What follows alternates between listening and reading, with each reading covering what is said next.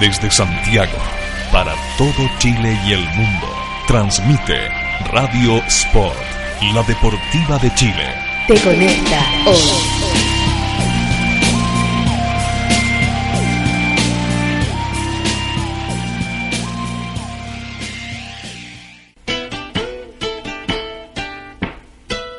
Porque la literatura y el deporte se unen. Aquí comienza Libros a la cancha. Desde este momento, Matías Claro te invita a descubrir lecturas, textos, historias y escritores en la voz de nuestros destacados invitados. Libros a la cancha es un proyecto financiado por el Fondo del Libro y la Lectura del Consejo Nacional de la Cultura y las Artes. Solo en Radio Sport, la deportiva de Chile. Te conecta hoy.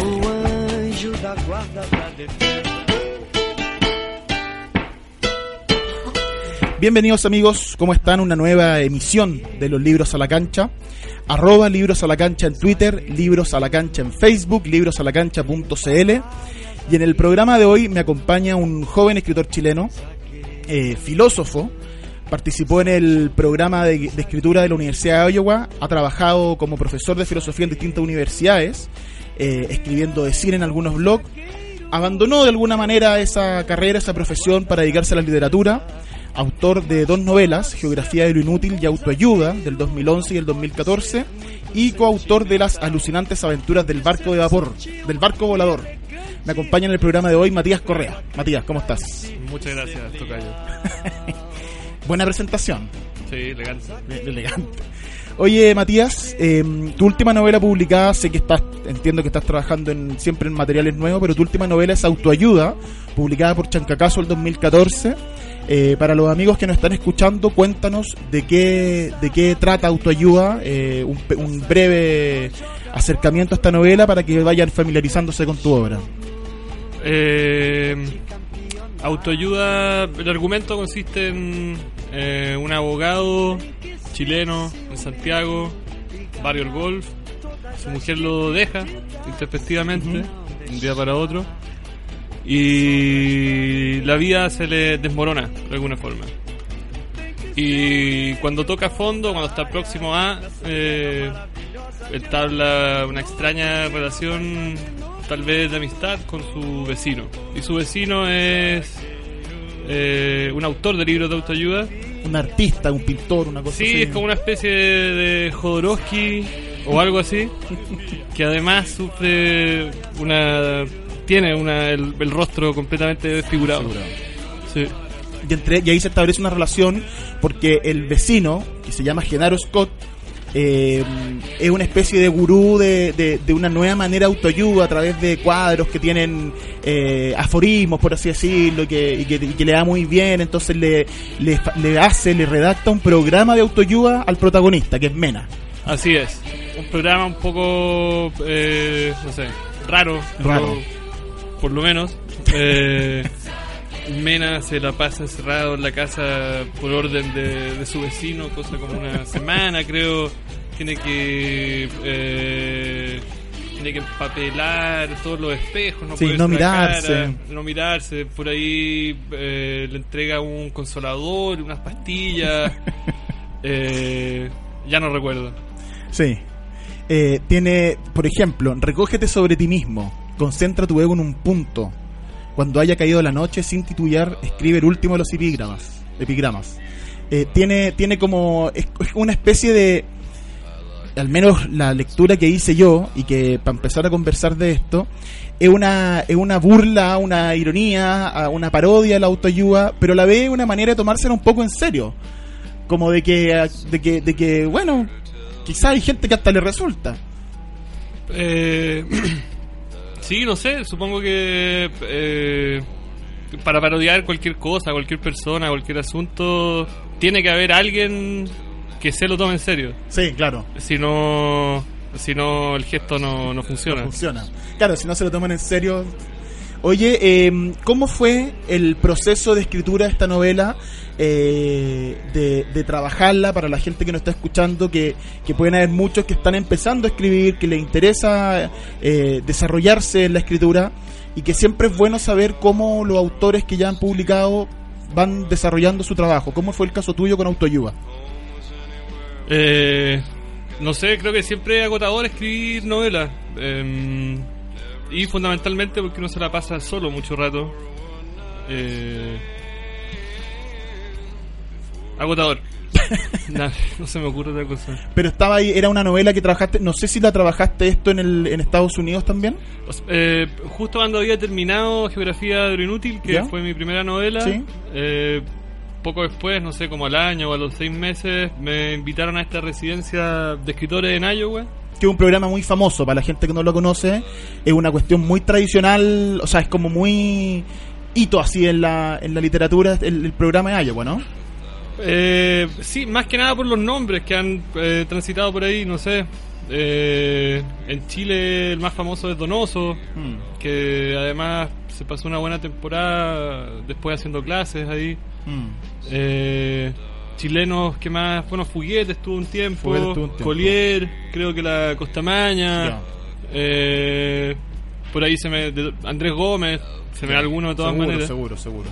tiene un par de noveles de invitados, no sé. Y es como un programa que es, es enfocado solo en la en escritura creativa, como en dedíquese a escribir. No, eh, o sea, de hecho es como una especie de, de Disney World para escritores porque te regalan tiempo. Claro. Te regalan tiempo más eh, una pieza de hotel y te instalan ahí junto a, qué sé yo, entre 20 y 30 autores de distintas ciudades y países del mundo. Y quizás lo más, o sea, lo peor y lo mejor de la estadía ya fue poder pasar tanto tiempo concentrado en nada más que escribir. Eh, no sé, llegué para allá como con un cuarto de novela y... De autoayuda. Sí, de, de esta misma. Como con un cuarto de novela y eh, una pequeña ruma de notas y apuntes, papeles sueltos y volví con, qué sé yo, un octavo de novela y tres toneladas de apuntes. Entonces... Casi contraproducente. Sí, sí, me dio, o sea, estando ya, no sé, me daba pavor terminar regresando sin una novela bajo el brazo, que fue lo que pasó. Y quizás por eso terminé un poco cansado escribiendo esa. Ah, Me demoré como un año y medio más de lo que tenía pre- Ya. presupuestado. Ya, ya. El proceso fue un poco más entonces árido. Sí. Te pregunto en relación a Geografía de lo Inútil, por ejemplo. Geografía de lo Inútil, ¿cómo se construyó? Ah, no, eso lo hice con muchísima más calma, con todo el tiempo del mundo, hace también muchísimo tiempo. Esa la empecé a escribir cuando estaba terminando mi tesis de eh, licenciatura de filosofía y, y terminé con ella antes de antes de presentar mi tesis de doctorado, Ya. que de hecho no, no lo presenté nunca. Ya. O sea, fue de alguna manera esta escritura de Geografía Inútil fue la novela que te sacó, te cambió de camino. Eh, sí, de alguna manera, no sé si me despedí de la filosofía con esa novela, pero al menos eh, aprendí a establecer una Ya. relación distinta. Ya, ya. Cuéntanos un poco Geografía de Inútil, de qué trata. Eh, es en Puerto Rosales, una ciudad eh, inventada, perdida en el sur de Chile, donde se co- coinciden distintos personajes. Cuéntanos un poco qué se trata. Eh, a ver, Puerto Rosales es una ciudad ficticia, como tú bien dijiste, del sur de Chile. Eh, yo viví en Puerto Vara siendo muy chico y de alguna forma ese Puerto Rosales es mi. Puerto Vara imaginario. Ajá. Eh, y comencé a escribir esa novela mientras estuve estudiando un tiempo en Alemania, de ahí viví en Tübingen Ya. y viví justo eh, en un lugar muy parecido al que se describe en esas primeras páginas. Ya. Eh, era el edificio donde además había vivido Alois Alzheimer, que fue quien descubrió o bautizó la, o rebautizó la demencia senil. Por eso en el libro al inicio hay una hay una un guiño a que a que en el edificio en donde se desarrolla la novela aquí vivió Daniel Alzheimer. Sí, la novela jugué un poquito con eso. eh, me, eh, hay un personaje que viene a ser el. Sobrino idiota de la familia Alzheimer que termina viviendo en Chile y eh, por una cuestión de equivocaciones eh, en el pueblo terminan confundiéndolo con, con el eh, Alois Alzheimer que efectivamente descubre la enfermedad. Oye, eh, ambas novelas eh, tienen un tono, tienen un tono este como lo mencionamos al principio de Autoyuba. Hay un, hay un sarcasmo, hay una ironía, hay una opción por también por reírse un poco. ¿cómo, cómo vas?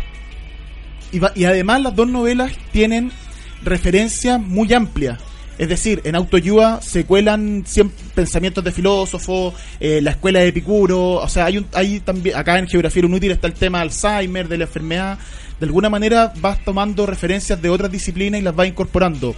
Ese trabajo de construcción, ese trabajo se documenta, eh, te surge más innato, te parece que el personaje tiene que hacer eso, o tú dices, me gustaría que el personaje eh, hiciera un comentario y buscas qué comentario puede hacer. No sé si me cacháis un poco para dónde voy. Sí, eh, no sé, yo creo que hoy en día eh, es casi, o puede ser casi un poco torpe tomarse muy en serio la pega al momento de investigar para escribir ficción. Ajá.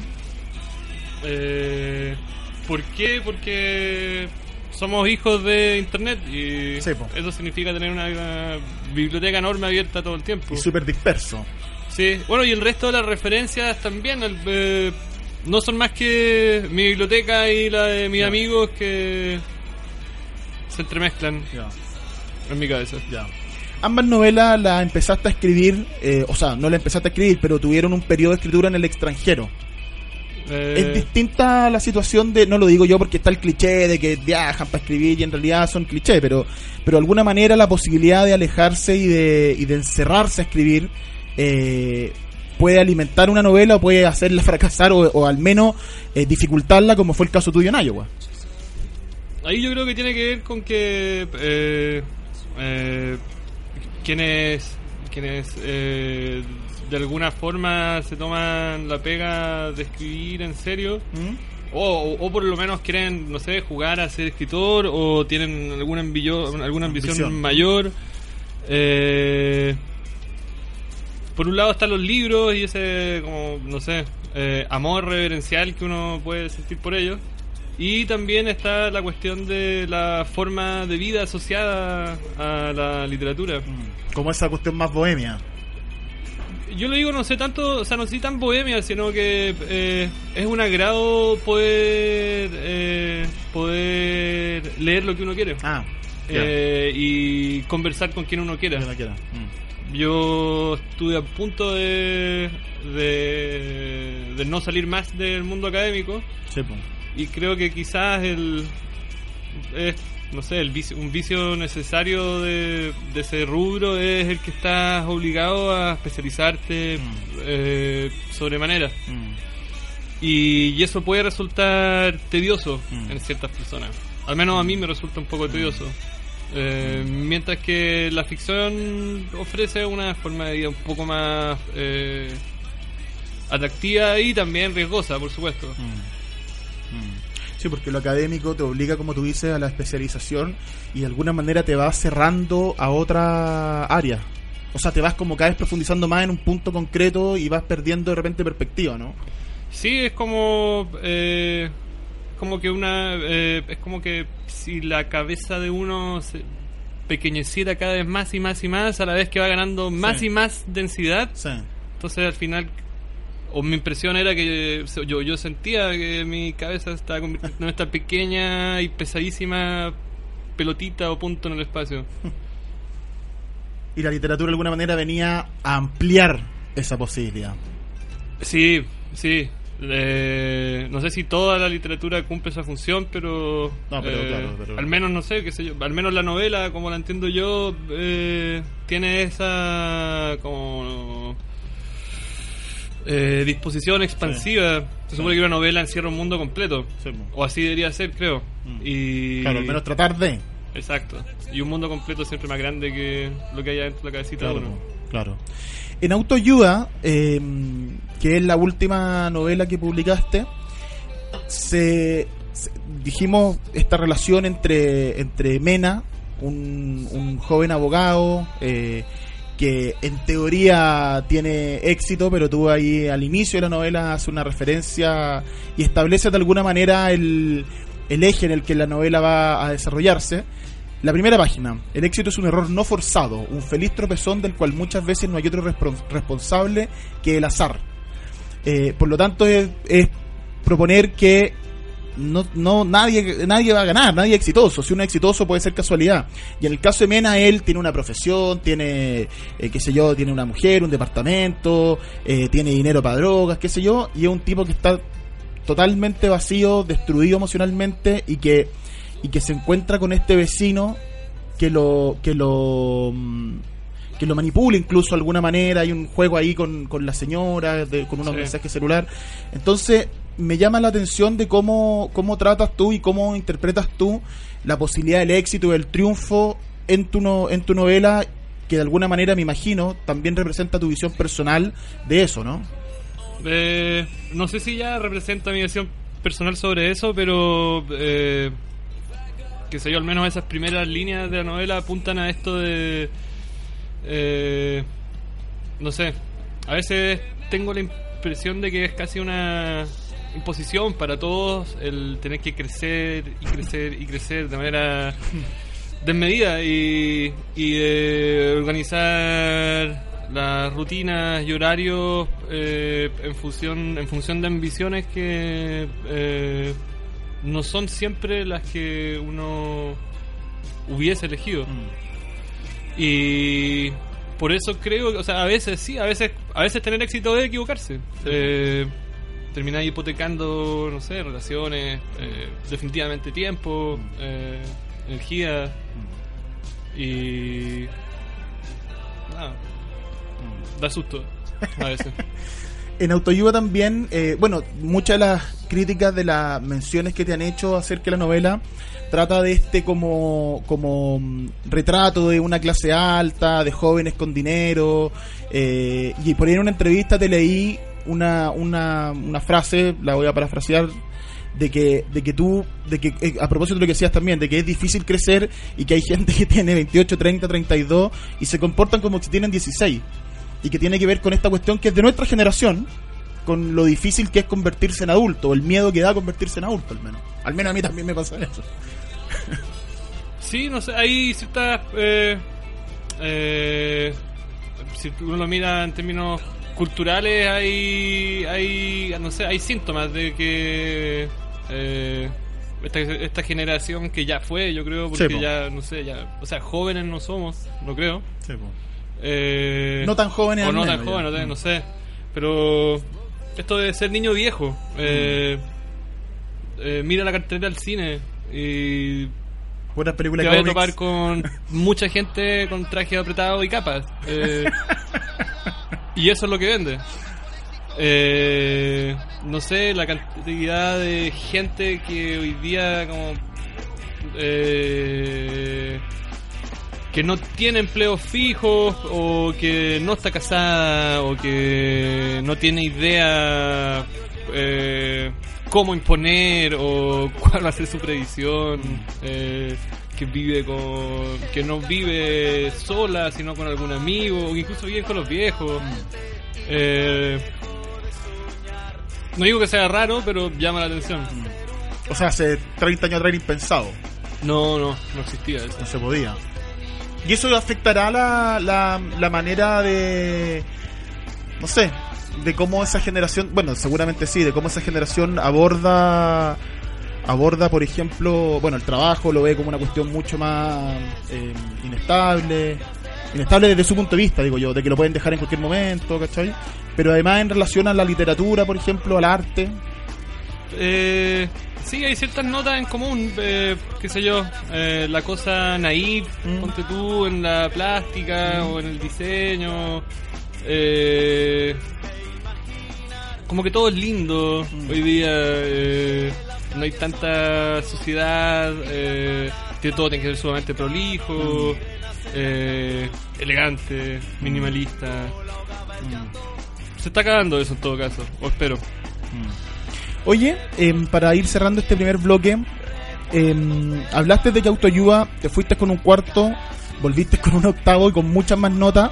¿Cómo, ¿Cómo fue ese trabajo de, de autoayuda independiente del proceso de reducción que sufrió en Iowa? Pero me refiero yo a tomaste muchas notas, fuiste fuiste observando la- el- este personaje, eh, Mena, que es un tipo, como lo decíamos antes, eh, medio, medio nihilista, medio vacío, eh, deprimido, eh, con este Genaro Scott, que es este vecino gurú de la autoayuda. ¿Cómo se van construyendo estos personajes y cómo lo hiciste interactuar?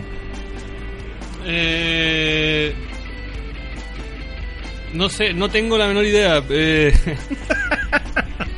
yo no creo tanto en los personajes. ¿Ya? Eh, creo más bien en ciertas marcas de estilo y algunas de esas se van repitiendo. Y, y es así como decanta decantan ciertos párrafos en los de una determinada voz y esa voz forzosamente necesita un cuerpo e interactúa con otras y así. Perfecto, perfecto. O sea, es, es más parte partes desde cierta idea, por así decirlo, y luego a eso tú le das la forma a un personaje. Sí, también a veces situaciones. De todos modos, esta la no sé, esa novela autoayuda la fui escribiendo como de manera, no sé, modular. Ya. Iba juntando bloques de escritura eh, y después surciendo y escondiendo las La, la costuras. costura, ya. Ya. En autoayuda también es bien tiene momentos muy divertidos, por ejemplo, toda la relación del personaje con, con el loro, Sandra, y con el perro con Pooh, le- Bacon, Lord Bacon. Lord Byron. Lord Byron, perdón, Lord Byron. Y, mm, y hay una escena que yo me, me la risa que el tipo en- aparece el loro en el balcón de su terraza y el loro está medio muerto, lo pesca y lo dispara, lo tira por la ventana. Así, absolutamente anti-Greenpeace. lo manda por la ventana. Y ese loro es el que gatilla además la, la, la unión de los personajes. Eh, una escena así, o sea, un, un capítulo, un momento así de la, de la novela con un loro, con no sé qué. Te lo pregunto yo, estoy pensando en aquellos que lo leen y que van a decir cómo se le ocurre esto. Eh, qué sé yo, son cosas que pasan. Eh, Aparece, un día dijo un loro en el balcón de la terraza. Esa fue la imagen. Había un. Hace mucho tiempo me topé una vez en la calle con un. No sé, un pájaro chico. Estaba también como en estado catatónico. Ya. Y estaba en la calle, eh, lo iban a atropellar. Y para que no lo atropellaran, lo tomo y lo tiro hacia la vereda. Y creo que pasó una bicicleta y lo atropelló de todos modos. Eh, Es, como, es como un dilema filosófico esa cuestión, ¿no? Es como un, un- un problema, así como esos del Buda que... No sé, azarosamente Claro. trágico y gracioso. Eh, no tengo idea qué significan esas cosas, pero son cosas que pasan. pero- y son cosas que de alguna manera gatillan una cuestión creativa, ¿no? Eh, Digo yo, creativo como una manera de decir, oye, aquí pasó algo y no sé lo que es. Eh, no sé, puede ser. En el fondo yo creo que eh, tú también escribís y eh, me podéis dar la razón. Creo en que como los insumos que uno tiene para construir Sí, son- son- hi- una historia, una fix- y, fix- y para hacer ficción son tu memoria y la memoria de los otros a través de testimonios. Sí. Dentro de la memoria tuya, cada Todo. tu lunes a viernes, el fin de semana, lo que leíste, lo Sí, que viste, sí. lo que escuchaste, lo que sentiste, oliste, etcétera. Mm, Sí, sí, te entiendo. Y a veces quedan esas, esos recuerdos ahí dando vuelta, latente claro, dando vuelta. hasta que algo los despierta. Y ese, y ese, y ese pájaro que tú recogiste se transformó y mutó a, a este loro en, en la terraza, claro. Oye, Matías, em, tú también hiciste reseñas de cine, has escrito sobre literatura. Eh, ¿Cómo es la, cómo es ese proceso de, de escritura distinto? Escritura, pero muy distinto, obviamente, a hacer ficción. Eh, y distinto a lo que hacía antes con filosofía, con tesis, con cosas así. Eh, te, te toma el tiempo de, te sientas en la noche, eh, redacta en la mañana, vas en la micro, se te ocurre algo, te quedan de vuelta la película un par de días, el libro un par de días. No, Porque es distinta la, la crítica o la apreciación de algo a la creación de algo. Yo creo que fui un pésimo crítico y el- las veces que jugué a ser periodista durante algún tiempo también. eh, no tengo escuela y al no tener escuela eh, procedía de manera muy neurótica y tratando de que quedara una, no sé, una pequeña pieza, una pequeña maquinita más o menos perfecta donde todo funcionara. Y no, no tiene por qué ser así. De hecho, eh, viendo amigos periodistas o leyendo a otros críticos, eh, puedo apreciar en ellos o en sus textos algún un goce del cual yo nunca participé. Y creo que eso pasa porque, no, como te decía, no tengo escuela, Sí, claro, te entiendo. no, no supe Sí, hay una cuestión de oficio de, y, de, y, de, y de cómo se arman los, esos textos que no es, es distinto, eh, tienen otro formato, por así decirlo. Oye, vamos a hacer una pequeña pausa. Arroba Libro La Cancha en Twitter e Instagram, Libro La Cancha en Facebook, librolacancha.cl y ya estamos de vuelta con Matías Correa.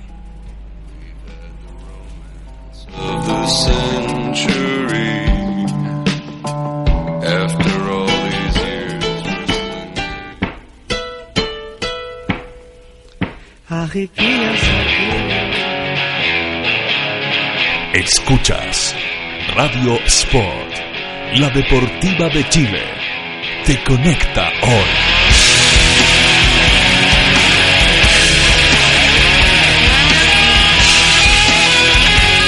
Te conecta hoy. ¿Quieres trabajar con nosotros y ganar dinero? Únete a nuestro team Decide Natural. Te entregamos tu kit y estás listo para comenzar a ganar dinero extra desde tu trabajo, con tus amigos y conocidos. Escríbenos a contacto arroba decidenatural.cl y sé parte de nuestro team Decide Natural. Por poco dinero al año, puedes contar con el mejor soporte para tus ideas en Internet. DanielHost.com te ofrece servicios de hosting para empresas y personas, diseño de sitios web, dominios internacionales, soluciones web para tu empresa, audio streaming profesional y ahora conoce nuestro nuevo servicio de video streaming profesional con los planes más accesibles del mercado. Contáctanos en www.danielhost.com. Síguenos también en Facebook y Twitter. ¿Para qué ser uno más? Únete a los mejores. Únete a danielhost.com. Casa Nueva Eventos. Entregamos soporte audiovisual para todo tipo de eventos. Corporativos, seminarios, conferencias, charlas, sociales, matrimonios, cumpleaños, graduaciones, recreativos, premiaciones, tardes deportivas, zumba. Te asesoramos con nuestro sistema de sonido, iluminación, video proyección profesional. Realizamos pequeños y grandes eventos, reuniones, lanzamientos de productos, desfiles de moda, empresas, la tecnología al servicio de tus ideas. Casa Nueva Eventos. Visítanos en www.casanuevaeventos.cl. He visto pasar generaciones, los he visto crecer, gritar y celebrar.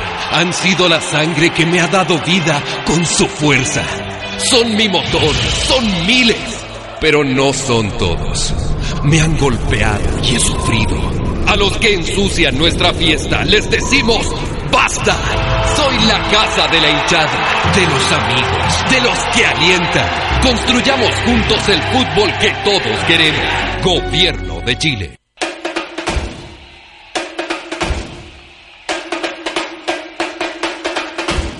El mundo de Internet cada vez se hace más necesario para el diario vivir y la web muchas veces nos ayuda a tomar las mejores decisiones. Y en el fútbol esto también es fundamental. Por eso nace Sascaut.com, una plataforma online especializada en profesionales del mundo del fútbol. El proyecto más ambicioso en la mediación de futbolistas y entrenadores a través de todo el mundo. Visítanos en www.sascaut.com y comprueba la seriedad y profesionalismo de nuestro trabajo en el mundo del fútbol. Sascaut.com, lo mejor. En Ciudad Deportiva Iván Zamorano tendrás el privilegio de practicar tu deporte favorito al aire libre y con una hermosa vista a la montaña. Ven con tu familia y amigos a disfrutar de nuestras instalaciones con estacionamiento privado y muchos beneficios pensados para ti. No dejes pasar esta oportunidad y visítanos en www.ivanzamorano.cl.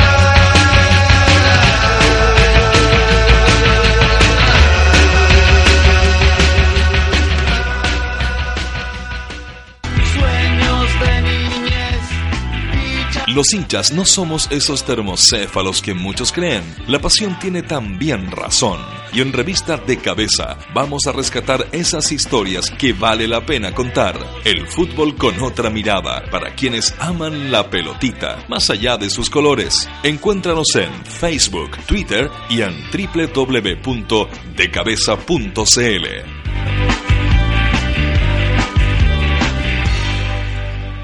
Trece años de periodismo independiente, investigación, análisis y opinión. Todos los meses en su kiosco y diariamente en www.elperiodistaonline.cl. Revista El Periodista, hoy más necesaria que nunca. Radio Sport, la deportiva de Chile, te conecta hoy.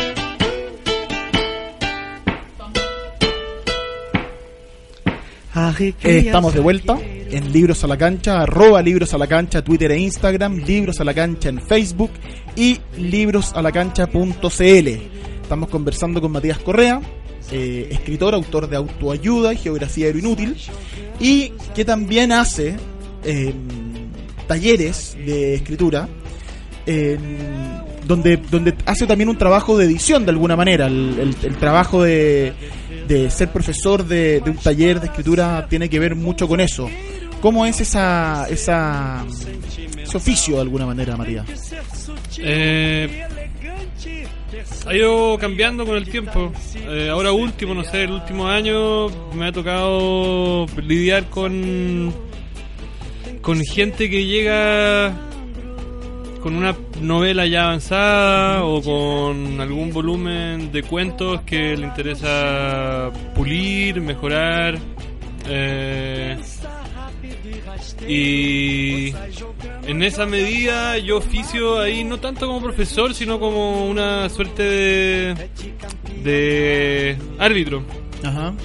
¿Por qué? Porque eh, el resto de los participantes del taller suelen ser, qué sé yo, lectores de hace años y escriben hace un muy buen tiempo. eh, por ende, son todos absolutamente competentes.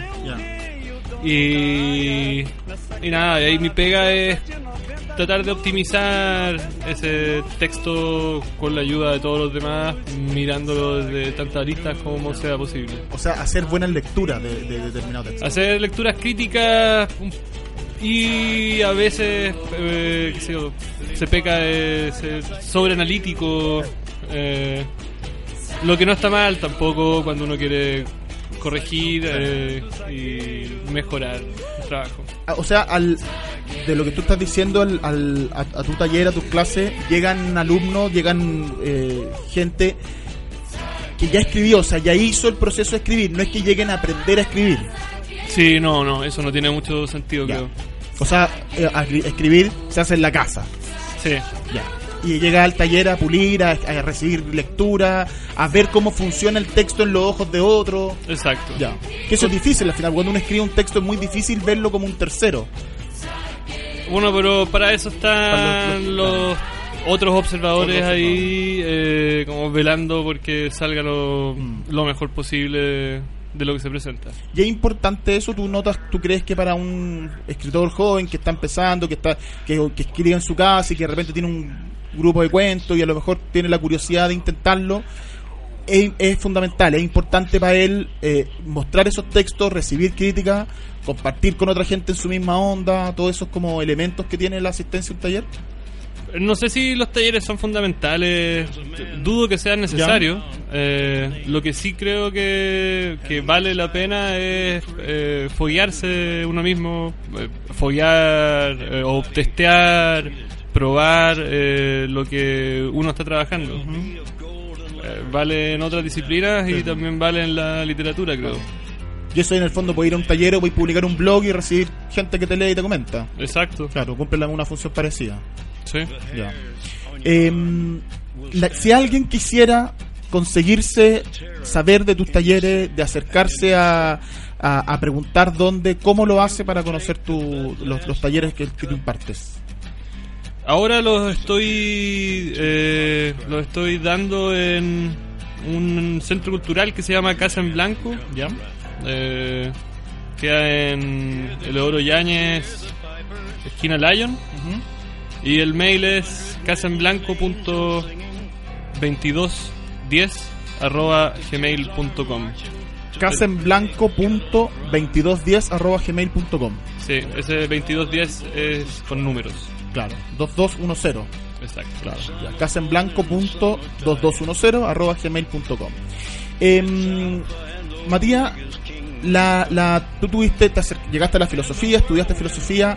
Antes de eso, en tu juventud, en tu adolescencia, ¿cómo fue tu, tu acercamiento a la lectura y a los libros? ¿Qué lectura hiciste que te, que te fueron convirtiendo en lector? Eh, no sé.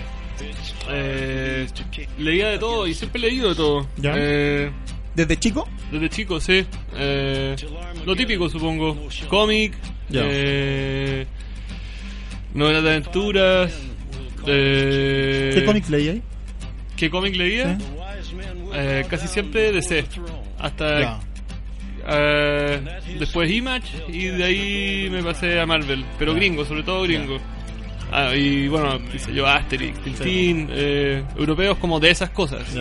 Eh, nada de novela gráfica, Sí, sí, sí. qué sé yo, muy... No, y no había tampoco, como que no llegaba no mucho. llegaba mucho. Sí. Yo me acuerdo que llegaba Simoc a los kioscos, eh, que era una revista española que compilaba, eh, como, o que entregaba, o, sí, eh, publicaba por entregas, qué sé yo, una veintena de cómics. Entonces Ya. alcanzaba a leerte, qué sé yo, eh, eh, 10 páginas, o sea, sí, 10 páginas de una, Ya. 5 de otra, y así. Y ahí como cachando, ah, este me gustó, me tincó y ahí Sí. empezar a buscarlo, ya. Eso con los cómics. Y después, bueno, los libros, novelas de aventura. Ahí, qué sé yo, primeras novelas. Eh, recuerdo con cariño quién mató a Palomino Molero, Ya. una de Bragas Llosa, eh, una novelita. Y una novelita porque es más o menos breve, eh, es de género, es un policial. Eh, me fascinó.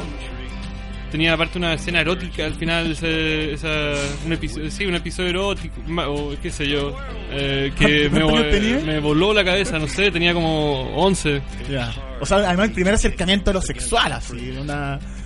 Sí, sí, de todas maneras. Eh, ¿Qué más? Eh, bueno, Borges, Cortázar. Eh, no sé si es lo típico, pero mi impresión es que sí, o, o que al menos no, no es. eh, no, no es tan anormal, no digamos, tan- o claro. Sí, No es tan único, o sea, Cortázar se lee mucho en los colegios. Y. De qué, qué sé yo, no sé, me gusta. eh, también, eh, por supuesto, pasaba más tiempo frente a la tele que, que frente a los libros. eh, pero me gustaba lo de tener la nariz metida entre las páginas. eh, no sé, de alguna manera creo que resulta, y, me, sigue resultando placentero. Mm. Es como eso de estar solo y bien acompañado a la vez. Es un descanso. ¿Y hay, no- hay alguna novela que tú recuerdas de esas que ya te empiezan a convertir en un lector adulto? Esas novelas que de alguna manera son, son lo, bueno, te pasó quizás con, lo de- con esa novela Vargas Llosa, nombraste a Borges y Cortázar, que son lecturas que uno puede que uno puede abordarla siendo niño, pero termina esa lectura y es distinto, es más grande de alguna manera. ¿Otros libros que te hayan hecho algún, que te hayan, que te haya pasado algo parecido? No, siendo chico con eh, con Borges. Eh, no sé, asombro. Esa es la experiencia. O es, y, o sea, y la palabra. Eh, qué sé yo, no tengo idea. Funes el memorioso. eh, y además eh, está esto de que Borges no tiene novelas, entonces Sí, eh, leerlo era casi como ponerse los audífonos y escuchar o escuchar un cuento como si fuera una canción Sí, tras otra y otra y otra y otra hasta que te aburrías lo dejabas Sí, después retomabas Claro, podéis leer un par de cuentos en un rato, claro, es verdad. sí. Oye, el, y el, en materia de lectura, eh, ¿te pasa de, de, de, de, alguna manera ir descubriendo? Te lo pregunto porque es una cuestión que al- a, los, a los que son escritores, a algunos les ocurre, eso de que están leyendo y no pueden dejar de pensar o, les, o, o, o les, o piensan de vez en cuando en que la novela que están leyendo, ah, aquí esta frase, como que igual tienen en la cabeza el, el, el escritor, ¿cachai? El, el editor incluso, como de alguna manera están leyendo el libro no como lector, sino que como otro escritor. Y que hay algunas novelas que generan el efecto de convertirlo en lector y, y- y es como, oh, no me di cuenta, ni me dejé llevar, ¿cachai? Sí, pero eso yo creo que no es. No, no le pasa como a. O sea, no, no te pasa después de escribir una novela, te pasa. eh, cuando. No, con el solo hecho de estar intentando escribir uno ya empieza a fijarse en eso. Y, pero incluso antes, te pasa cuando te conviertes en un, como en un lector más robusto Ah, o, o con un lector con más carrete. Mm, Eh, De empezar a mirar esos detalles. y, y no pasa solamente con. O sea, no pasa solamente con los libros, pasa también con las películas. Eh, uno puede. ser- eh, yo nunca. eh, nunca no, no, no tengo formación audiovisual. Creo que con suerte habré tomado un curso en la universidad y sería, pero. Eh,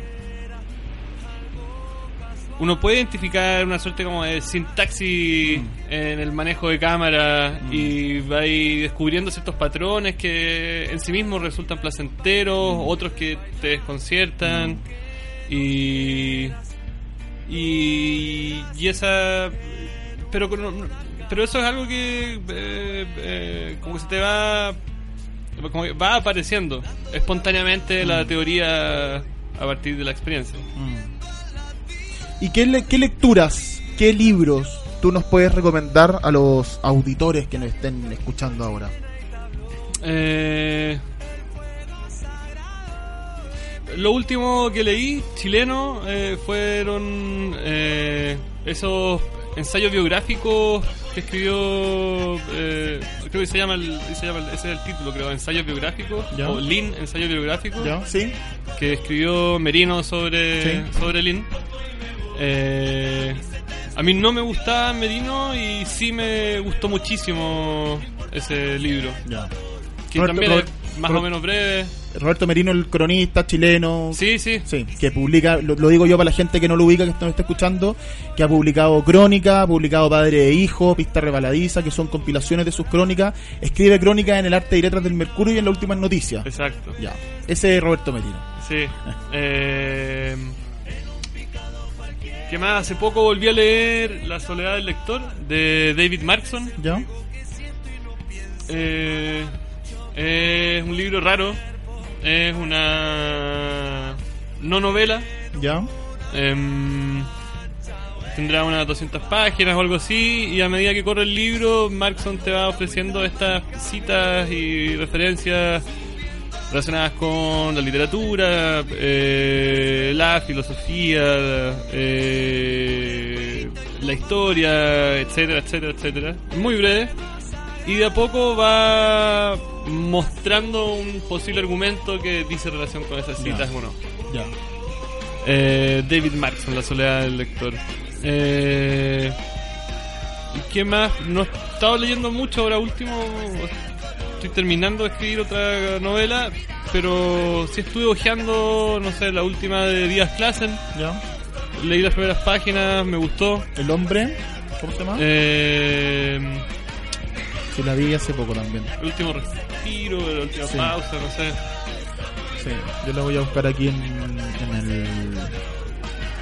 Ya, no importa, También, yo, yo también, voy a encontrar. también releí hace poco Plata Quemada de Piglia. ¿Ya? Eh, y tengo los, tengo y también a los, a los diarios de Renzi tengo muchas ganas. Lo, la Piglia con, con la Piglia es bien entretenida la cuestión con los diarios porque fue muy metódico en llevarlo, entonces tiene mucho. Hay muchos diarios de Piglia. Sí, no, y a veces casi sospechoso. Eh, bueno, si- siempre hay que sospechar de los diarios de los escritores. ¿Por qué? Eh, porque en principio un diario es una bitácora y nadie es tan Ya. meticuloso al momento de elaborar bitácoras. pues, La hora más corta. la hora más corta. Esa es la última el novela de, de Díaz Díaz Clasen. Clasen. Francisco Díaz Clasen, la hora más corta. Ya. Ya, entonces el diario es una cuestión más íntima, tú decís. Sí, y eh, cuando es genuino, creo, eh, cuando es genuino... o sea, creo- la gran mayoría de los diarios que he leído son diarios impostados y ficticios. Ah. Eh, y los pocos diarios que genuinamente son tales eh, suelen ser más sucio, eh, más desprolijo y por ende eh, Más lindos. más auténtico. Sí, más auténticos. Lo que no necesariamente, lo que, necesariamente- lo que no lo convierte necesariamente en un texto más lindo. No, De hecho, lo contrario a veces, pero No, pero tiene como el valor ese de la autenticidad, de, de que es honesto. sí, pero la honestidad tampoco es un valor en sí mismo eh, en la literatura, creo. Ya. O sea, de hecho, o al menos en la ficción siempre está eso de que te están mintiendo constantemente, Sí, claro. y de- pero te están mintiendo con oficio. Claro. Pero en el caso del diario se supone que es no ficción, po. Al menos los de Piglia, Renzi, se supone que sí. Se supone, bueno, ahí sí. Estoy pensando, por ejemplo, en un, en un diario que a mí me gusta mucho, que es el de Gonzalo Millán. Que es ¿Ya? el Veneno Escorpión Azul. Sí. Y ese, como tú lo, eh, lo- eh, me, me lo pensé por lo, porque tú lo escribiste así, es, es desprolijo, enredado, tiene Sí. intentos de poesía que no funcionan y después va a comprar a la esquina y es como muy normal y, y honesto, ¿cachai? Y tiene, bueno, y además que está el contexto de que el diario de una persona que le diagnosticaron cáncer eh, en la última etapa, entonces uno lo lee con el peso de esta persona se está muriendo. ¿Cachai? Y de que Gonzalo Millán también, no cualquiera. Sí, pero, o sea, ese tipo de diarios puede ser. Me imagino como en tus últimos días, o Sí, en tus po. últimos meses, tus últimos años, eh, en donde, donde la motivación me imagino que estará por eh, legar algo a los tuyos, Sí. sean quienes sean ellos. Eh, pero el otro diario, el, el que el que se escribe meticulosamente durante años y años, eh, involucra una cierta cuota de vanidad. Mm. eh, no es tan importante lo que uno hace cotidianamente, Mm. ni para uno ni para el resto. También están los diarios de la Anaís Nin, que son la raja. Eh, ella no, a mí no me, o sea, no, no creo que sea una gran escritora Anaís Nin, pero eh, se tiró a por lo menos una decena de, de, las cabezas más brillantes de la primera mitad del siglo XX y, y esos detalles son fugosamente ricos. Anaïs Nin, eh, sí, escritora estadounidense. Creo que es francesa o Dice que español. pa- eh, hija de padres cubano-españoles. Eso. Claro, y entre sus obras, además de, de, de los diarios que están, son volu- volumen, mira, 7, Yo creo que me leí los dos o tres primeros. ya. Anaïs Nin, vamos a subir acá, todo esto nosotros que estamos conversando, las referencias, los nombres, vamos de alguna manera dejando registro para la gente que escucha el programa, porque esto después se sube en podcast, entonces la gente que escucha el programa puede ir revisando estas referencias si se le pasaron, eh, si el nombre de repente no le quedó, busca ahí en el Facebook Libro a la Cancha o en el Twitter arroba Libro a la Cancha y nosotros vamos dejando lo- los nombres, los links para que lo puedan ir revisando. Eh, entonces, en términos de recomendación, hablamos de estos diarios, hablamos de la novela, hablaste de esa novela Vargas Llosa, eh, hablaste de la novela de, de Díaz Clasen, la hora más corta, lecturas distintas, lecturas, ¿cómo decirlo también? De diferentes porque de repente uno podría decir, bueno, Tolstoy, qué sé yo, que me pa- pasa acá también, a mí me gusta mucho, que lo- el programa pasado alguien recomendó La muerte Ivanil, por ejemplo, que me encanta. Ah, y eh, hay un par de libros que son absolutamente recomendables. Eh, uno es El Dios Salvaje de, De Al Álvarez. del Álvarez Sí, y que salió por Weathers. sí. Y otro que y el, el otro que también es de Weathers es de William Styron. Una, esa visible oscuridad. Esa visible oscuridad. Sí, Eh, que además la portada es preciosa. Sí, son dulcemente oscuros ambos Sí. libros. Eh, El de Al Álvarez se llama Un Dios Salvaje, ensayo sobre el suicidio. Sí, bueno, y el de Styron también de la trata sobre eso. Sí, Esa visita, lo vamos a subir también las portadas para que la puedan ver, porque son dos, sí, dos libros. Weber se está haciendo un trabajo muy entre- entretenido, muy interesante en publicar esos libros. Sí. En la, en la editoriales, en la editoriales independiente chilena. Eh, Matías, para ir eh, entonces terminando ya en el, en el programa, eh, ¿en qué estás trabajando ahora? Te- Mencionaste que estás terminando una novela. Sé que esto no se pregunta porque no, No, les gusta mucho hablar, pero lo hago por la confianza. Eh, eh, no sé, siempre es complicado eso que te pregunten como de qué se qué trata se el trata, libro. eh, cuando lo escribiste hace tiempo es más fácil. eh, de hecho, uno, uno lo escribe para no. para hacerla larga, no para hacerla corta. Pero. También tiene que ver con. eh, de una u otra forma con el Alzheimer. También eh, hay una familia. eh, hay un tipo que hace magia, como el mago Oli o algo así. Eh, está esta cuestión de eh, los fantasmas digitales o la huella digital que todos dejamos en el mundo. Sí. Eh, Bueno, con, con- si eso, eso relacionándolo con el Alzheimer, imagínate, uno nunca en el internet no se olvida nada. sí, Por ahí va. eso. Y el mago Oli además fue una figura, porque mencionaste tú el mago Oli, fue una figura que para la generación de nosotros, de lo que yo te en los 80 y a principios de los 90, era, era del mago Oli, po, era, era el mago. Era el mago cuando uno creía en la magia. Bueno, y que, y que casi se murió ahogado, y que uno un patético fin para la magia de, de la ilusión de, toda una generación. Sí, pues toda la- eh, por eso estaba pensando, toda la generación, la magia, el mago Oli, casi se muere ahogado. Eh, te- terrible fin de la inocencia. Sí. Pero es divertido también. Es divertido. Oye, Matías, te quería dar las gracias por el. Por el. Ah, no, que tenemos un ratito. Ah, tenemos un ratito. Yo pensé que ya estábamos en la hora ya. Sigamos conversando entonces.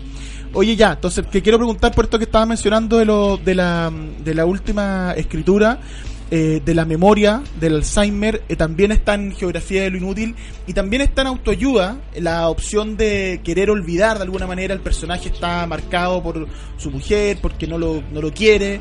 ¿Cómo, cómo, se, ¿Cómo se trabaja? Son, son temas muy grandes en realidad, que no se trabajan, pero que se que eh, noto entonces que se van permeando en tus textos. ¿Cómo, cómo afrontas entonces temas así de grandes?